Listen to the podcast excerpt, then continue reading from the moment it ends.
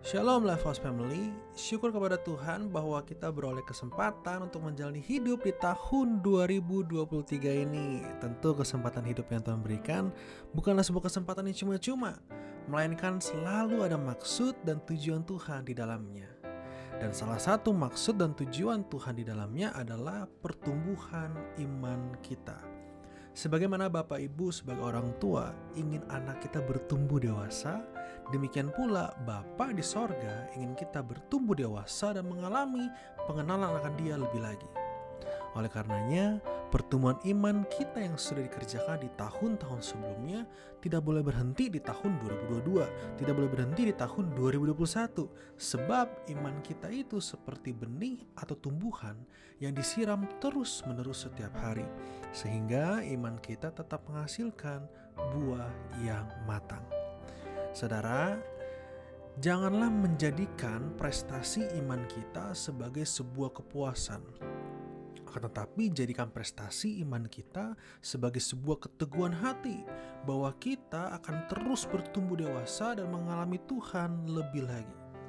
Filipi 2 ayat 12 sampai 13 berbunyi demikian. Hai saudara-saudara kekasih, kamu senantiasa taat. Puji Tuhan ya, Bapak Ibu kalau kita selama ini taat di tahun 2022 kita sudah taat begitu ya kita bersyukur. Karena itu, tetaplah kerjakan keselamatanmu dengan takut dan gentar Bukan saja seperti waktu aku masih hadir, tetapi terlebih pula sekarang waktu aku tidak hadir. Karena Allah lah yang mengerjakan di dalam kamu, baik kemauan maupun pekerjaan menurut kerelaannya. Memasuki tahun 2023, firman Tuhan mengingatkan kita untuk kita tetap mengerjakan keselamatan kita mengerjakan keselamatan kita dengan takut dan gentar. Sebab tertulis di situ bahwa Allah tidak berhenti mengerjakan pertumbuhan iman kita. Jika Allah terus bekerja dalam pertumbuhan iman kita, maka seharusnya kita pun juga terus mengerjakannya supaya iman kita sungguh-sungguh bertumbuh.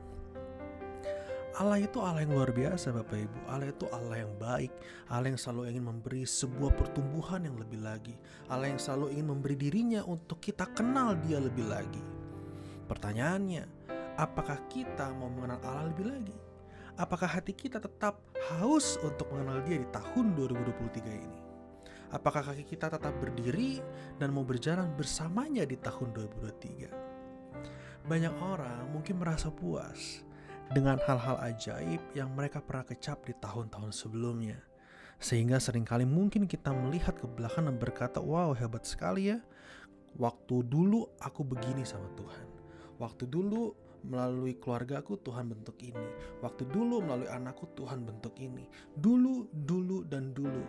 It's good karena kita punya apa ya, punya torehan, punya sejarah iman yang baik. Tetapi yang perlu saya ingatkan adalah bahwa faith is now. Iman adalah hari ini.